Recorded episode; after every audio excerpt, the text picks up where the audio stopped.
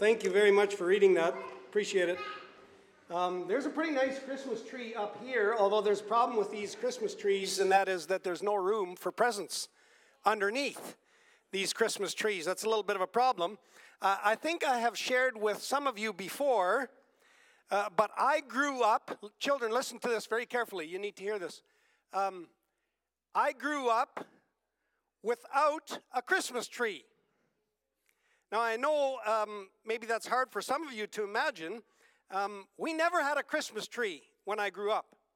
Um, actually, I think, I, I, was starting to think about this, and I think that I may actually be in some pretty good company here. Um, uh, you may be making yourself a little bit vulnerable here, but I'd like to ask this question uh, How many of you grew up without a Christmas tree? Hey, look at that. I thought I would be in some pretty good company here. So um, I know it's very, very hard for you to imagine uh, that we, for the most part, those of us that raise our hands, are still actually almost kind of normal. Um, with, you know, with having been deprived of something so very, very significant. Um, I actually think maybe we should start up some type of a social media group or something, you know. Um, all those who were deprived of the joy of having a Christmas tree when we were kids, and we could rant about how that ruined our lives, and uh, and on and on. Um, forgive me, that was a uh, that was tongue in cheek, very much so. Um, maybe I've said too much already. I didn't mean to hurt anybody with that comment, but really, we we never had a Christmas tree. Uh, we actually never had TV either when I grew up. Um, believe it or not, we did actually have running water. And we did have a telephone. Um, and come to think of it, my dad did buy my mom a stereo for my mom's birthday one year, uh, and it only cost him three days of silent treatment. Uh, I guess that's not what my mom was wishing for that year. Who knew? I hope my mom's not listening, by the way. uh, I grew up on a dairy farm. Uh, we did learn how to work we spent lots of time together as a family. We had lots of fun together. Uh, and big picture, I think I can say I, I, did not feel cheated that we did not have some of the stuff that my friends did, uh, except during the NHL playoffs. I always felt a little bit cheated during the NHL playoffs that we didn't have an opportunity to watch uh, those games on TV. So just a little bit. But without digressing too far, let me come back to the Christmas tree thing. Um, see, I actually always thought uh, that this Christmas tree thing was kind of cruel. Uh, my friends would speak about their Christmas tree and the fact that their parents would put presents under the Christmas tree, uh, and then they would have to wait.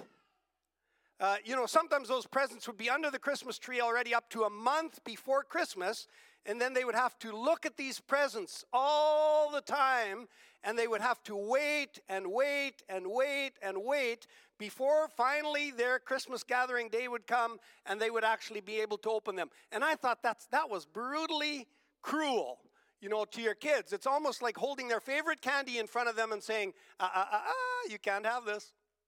And then next day again, see this? You can't have it. See this? Can't have it. And over and over and over, you have to look at this, this gift under the tree and recognize, realize, be told, maybe verbally, maybe not, maybe subtly, that you can't have it. You can't see what's inside. You have to keep on waiting. And I always thought that was rather cruel. I've kind of changed my mind on this a little bit. It may still have an element of cruelty to it, but I began to tell you last week a little bit about the meaning of Advent. Advent is a period of waiting, waiting and anticipating, wondering what it might be that the gift, or what uh, this gift might all encompass, waiting for something significant to come into your life that will significantly affect the trajectory of your life moving forward with Advent, we try and identify a little bit with the people, I told you this last Sunday also, with the people that were living kind of between the Old Testament prophecies about the coming of this Messiah or Savior and the people that, or the time when Jesus was actually born. All the people living in between, all the people wondering what really is that gift that is being talked about, that gift that's going to come, that gift that's going to be presented to us. What is it really going to be about? Someone who's going to come and rescue them. Someone that was going to free them from their enemies. Someone that was going to restore them to a position of prominence, as in the days of King David. They had been told that this Savior was coming. And then they had to wait. And wait. And wait. And wonder what exactly would this look like? When exactly was this going to happen? And when it happened, how exactly would it come out? On come about. On and on and on and on. Waiting, wondering, anticipating, but not really knowing. And not having permission to open the present that was sitting there under the tree. It's actually a pretty significant spiritual first Christmas truth packaged in our way of doing the Christmas tree and the presents under the Christmas tree. And at the same time, it's maybe a pretty comparative to the modern day scenario for us Jesus followers who are also waiting, wondering, anticipating, knowing a little bit, but so many things that we don't know exactly how they're going to be. Waiting for a Savior who will rescue us from the darkness of this world, who will rescue us out of this weary world for those of you that were here last Sunday morning. And all the while, not knowing a lot of the exact details, what exactly it will look like, when exactly will it happen, and when it does happen, how is it all going to work itself out? How will Jesus be a Savior and a judge all at the same time? How is it, or how will it be good news of great joy for all people? How will it be peace on earth and goodwill to men? How will it be the redemption of Israel? Waiting and wondering, trying to be ready, and in some ways starting to celebrate a little bit already without knowing exactly what we are celebrating. Last week we called it hope. It's a word for the first Advent Sunday peering into the darkness of our world, thinking that we see a faint light, a light that seems to be growing brighter and brighter and brighter. And we kind of landed on this phrase a, a thrill of hope. The weary world rejoices. We did focus a fair bit last Sunday morning on the weariness of our world, many of us individuals included. Some of my last week would, uh, would speak to that. Tired of fighting against discouragement or against adversity, against sickness, against broken relationships, tired of fighting against disunity and on the world stage against natural disasters and political strife and war and, and genocide and racism and sexism and gender confusion and, and on and on and on. And in that realm, trying to get it right for ourselves and for our children and for others around us. It's weary, wearying.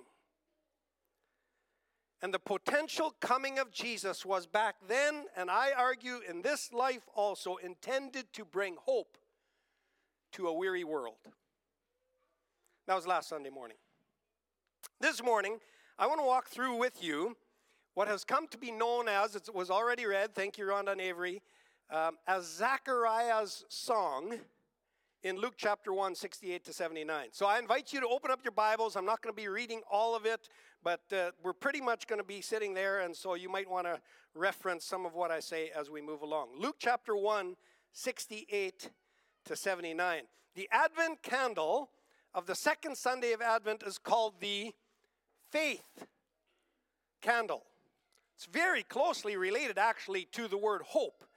Um, in fact, I might kind of argue that we can't really have one without the other. Last Sunday it was the hope candle, this Sunday it's the faith candle. One of the greatest explanations of the biblical meaning of the word faith is in Hebrews chapter 11, verse 1, and it uses both of those two words. Now, faith is the assurance of things hoped for, the conviction of things not seen. Faith and hope, they just go together, they, they help to define each other. When you give the definition of one, you almost have to use the other word. And when you give the definition of that one, you almost need to use this word. They just kind of have to go together. And I want to highlight this morning how this faith is evidenced in Zechariah's song in Luke chapter 1, verse 68 to 79. Hebrews chapter 1, verse 11 says, Faith is the assurance of things hoped for. I'm going to say it like this it's assurance without assurance, trust without complete clarity. That's kind of what Zechariah professes here, and I want to highlight some of that. By the way, before we keep going too much talking about Zechariah, we need to quickly introduce you all to this man, Zechariah. Who is he? Luke chapter 1, so from, yeah, beginning of the chapter, um, starting with verse 5, let me read just a little bit about this man, Zeraka, yeah, Zechariah. Zechariah. Luke chapter 1, uh, verse 5. In the time of Herod, king of Judea, there was a priest named Zechariah who belonged to the priestly division of Abijah. His wife Elizabeth was also a descendant of Aaron.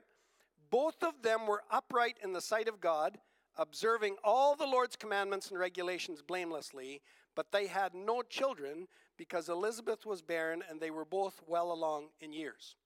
What do we know about Zechariah? Very quickly. Number one, he was a priest. Uh, number two, he was married to somebody by the name of Elizabeth. She was also of the priestly line. So both Zechariah and Elizabeth were of the priestly heritage or line of people. They were both upright in the sight of God. Very significant. Um, they had no children because they couldn't have children. And they were both getting along in years. It's pretty much the extent of what we know about Zechariah. Those are the details. Keep reading, and you will see that Zechariah receives a, vi- a visit from an angel. And the angel promises that they are going to have a miracle child. And further, that this miracle child will become a significant, if we can say it like this, player uh, or actor, participant in the coming of this promised Savior, the one that they've been waiting for for a long, long time. Now, here's a significant factor Zechariah is not given a lot more details about how this will exactly happen, or when exactly this birth will happen, or how soon after the birth of their son this promised Savior will come, or how exactly their son will help prepare the way for the Savior. So he gets a few bare details, but then there's are lots of unknowns. Remember that. Take note of that. Bare details and then lots and lots of unknowns. That is where faith comes in. When you know some, you know a bit, but not nearly everything. You need faith. Now, I want to give you a few observations about Zechariah's faith journey as he professes it here in these verses. Uh, 68, chapter 1, Luke 68 to 79. Um, verse 69, 68. Praise be to the Lord, the God of Israel, because he has come and has because he has come and has redeemed his people. He has raised up a horn of salvation for us. Now, I don't know if you take note of the specific tense that he uses here. He has come and has redeemed and has raised up a horn of salvation for us in the house of David. Those are faith statements. Because a very simple timeline here would tell you very quickly that Jesus has not yet come. He has not yet redeemed his people. He has not yet become the horn of salvation that has been raised up. But according to Zechariah, his faith allows him to say, It has already happened. Back to Hebrews chapter 1, verse 11. Faith is the assurance. Actually, I think we're getting that wrong, right? Chapter 11, verse 1. Hebrews chapter 11, verse 1. Faith is the assurance of things hoped for. These are things that he firmly believes, even though he has not yet seen them in reality. Faith allows you to see as reality that which is yet going to happen. Second observation about Zechariah's faith journey. Faith says, whatever happens and however it happens, we believe that this will serve the purpose of Him in whom I have my faith. Check verses 74 to 75. Whatever happens will somehow help so that I can serve Him better. Faith says this is not ultimately about me, but it is about the one in whom I have my faith. His will his purposes, His plans, His ways, His kingdom's well being and growth, Him, the one in whom my faith is. It is about Him, not about me. I have heard people make bold proclamations in faith, supposedly, about healings and finances and blessings claiming earthly victories, very focused on capturing this first characteristic of faith, proclaiming as reality that which I have not yet physically seen, being very sure of things hoped for, but strangely lacking in this second characteristic of faith that whatever happens or doesn't happen is up to God and that it is all ultimately about contributing to the purposes of God, not Darren's. There's a third characteristic about faith here that I like. I'm going to say it like this Faith is okay with leaving the unknowns in the hands of the one who knows.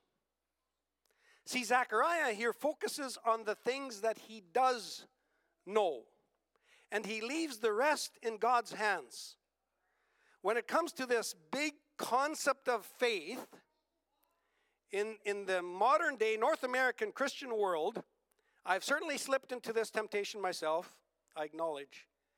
We often want to somehow be part of something that's kind of big and, and, and, and eccentric and, and supernatural, kind of the, you know, the kind of the God told me category and then come up with something kind of amazing and, and everybody's going to be kind of mesmerized by this amazing thing that we come up with. And so we often feel like when it comes to prophecy, we need to kind of be a little bit out there. I was in a prayer and discerning meeting once with a variety of people from all kinds of backgrounds, and after some prayer and discussion, one guy looks at another guy and he says, I didn't know this guy, and he didn't know the guy that he was looking at. And he just looked at this guy in the circle and he says, uh, Do you own a truck? And the guy, and he was going to make some kind of a prophetic statement about this truck that the guy owned. And the guy looked back at him and said, uh, No. Oh, well, well, you should own a truck. And, and I go, um, and then he went on to give some kind of a unique, out there kind of prophetic words of discernment. I find that we humans tend to feel like real prophecy should kind of be this strange spiritual palm reading exercise. Friends, can I say something? Faith is not strange. It's not strangely out there. Faith focuses on what we do know and then leaves the rest to the one in whom I have put my faith and trust. That's faith. Zechariah knows that the prophets in the Old Testament did say this Savior would be evidence of God's mercy. He says it here. That God would remember his oath to their father Abram, that this Savior would rescue them from their enemies. He also knows what the angel did tell him back in chapter 1, verses 13 to 17. And that's what he focuses on. Even here, when he gives his faith inspired prophetic song, he focuses on what is reality. This son of mine will be called a prophet of the Most High, he says here in verse 76. But if you go back to what the angel told him, that's exactly what the angel told him, verse 15. He will be great in the sight of the Lord. Here, Zechariah says he will lead people to experience forgiveness of their sins. Check verse 77. Back in verse 16, where, he's, where it says what the angel told him, many of the people of Israel will he bring back to the Lord their God. He will go on before the Lord and prepare the way for him. Verse 76. Verse 17, he will make ready a people prepared for the Lord. Stick with what you do know. He does not elaborate, elaborate beyond what the angel told him. This is what I do know. How exactly it's going to happen? I don't know. When exactly this will happen? I don't know. Where exactly this will happen? I don't know. Who will all be involved in making this happen? I don't know. There are many things that he does know, and it seems like he is okay with that. Here's what I do know Here's what the angel did tell me. The rest, well, time will tell. And again, that is where faith comes in. Leave that to God. He's okay with carrying that. You don't have to predict it. You don't have to do some strange palm, spiritual palm reading exercise and say all kinds of things that you really don't know. Leave that to God. I have seen too many teachers who thought they knew how to interpret into modern context all the unique prophecies of the Bible, and these verses mean this, and these verses mean that, and that obscure phrase in the Old Testament, well, let me tell you exactly what that means. When it comes to prophecy, stick with what you do know.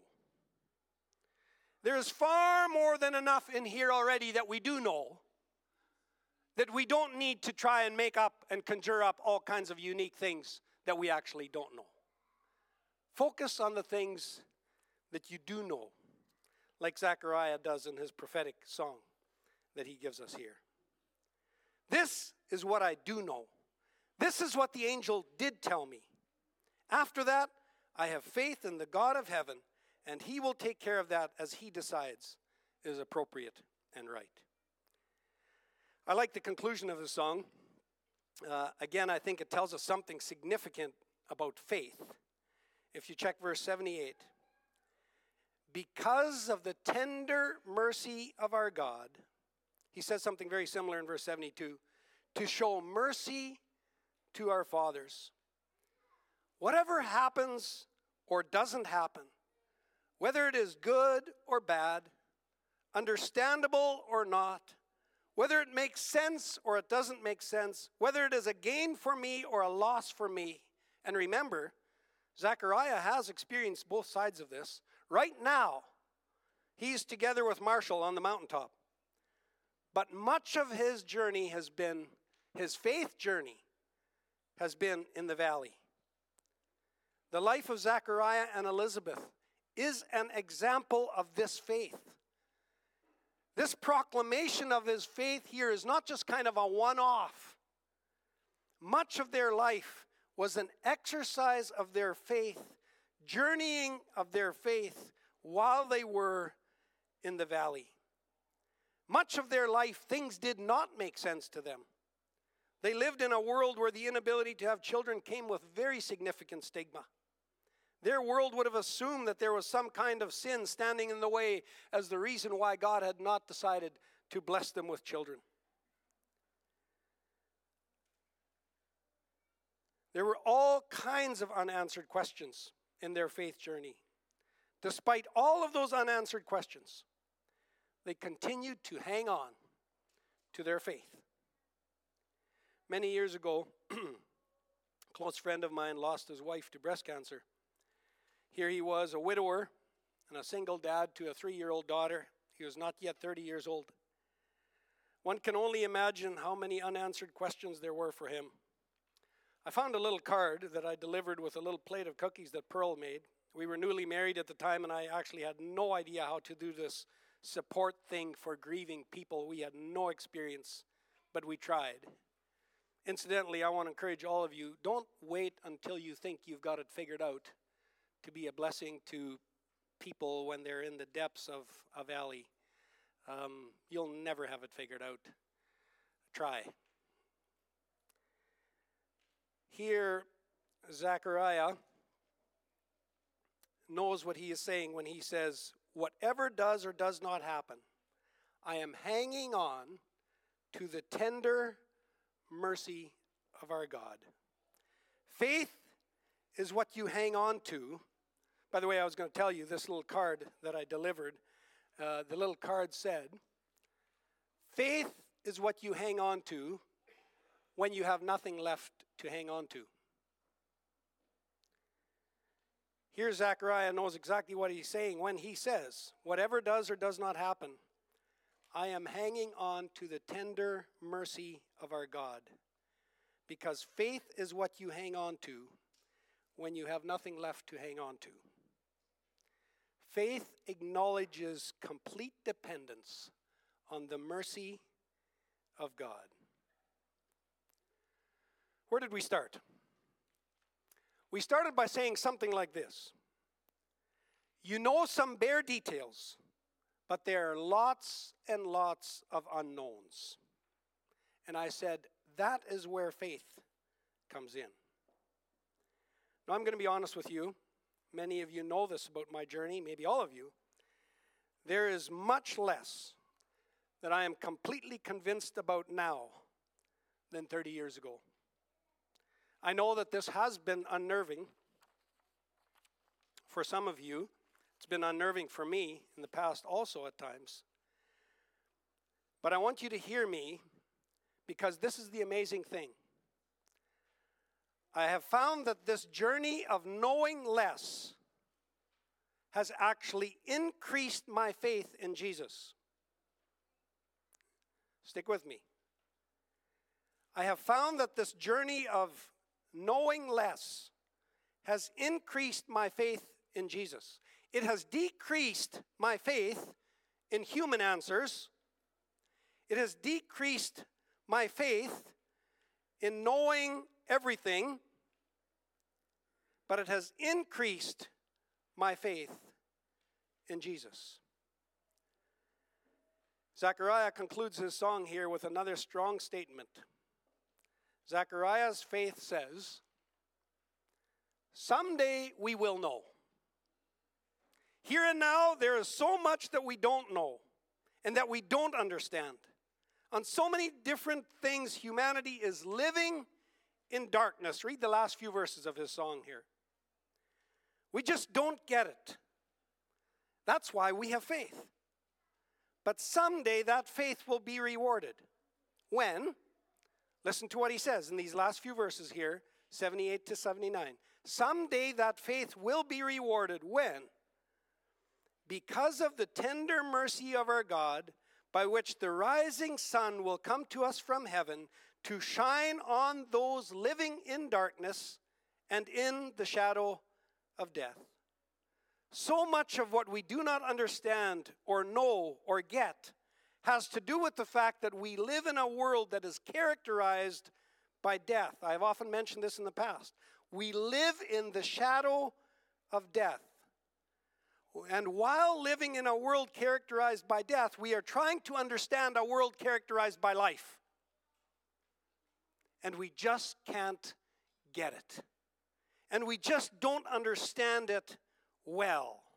Zechariah says, A light is coming from heaven that will shine on those living in darkness and in the shadow of death to guide our feet into the path of peace. My friends, hang on to your faith. When things don't make sense, hang on to your faith. When things do seem to make sense, hang on to your faith. Because someday your faith will be rewarded. I think it's fair to say that this business of not knowing, not understanding, not being able to put it all into a nice framework all the time, this, this place is often the tipping point for people in their spiritual journey or in their faith journey. From what I have seen, when people get to this place in their faith journey where it just doesn't all make sense, and I can't put it all into a proper framework, and I don't understand it, I have seen people basically pursue kind of three different options, and I want to quickly give them to you. I've seen all three of these happen in my world of people connections. Number one, it doesn't make sense to me, so I will throw everything out the window. I'm not saying that I don't believe in God anymore. I'm not saying that I do believe in God anymore. I don't know what I believe or don't believe, and I don't want to talk about it or think about it. Just leave it alone. There are categories within that group also. I recognize that. I'm just kind of making one lump sum or uh, statement here. Essentially, put faith out of the present picture because it doesn't make perfect sense to me anyway. So just get rid of it. Throw it out the window. One option. Another option and many choose this. When things don't make sense to me, I find someone out there that has all the answers. They know.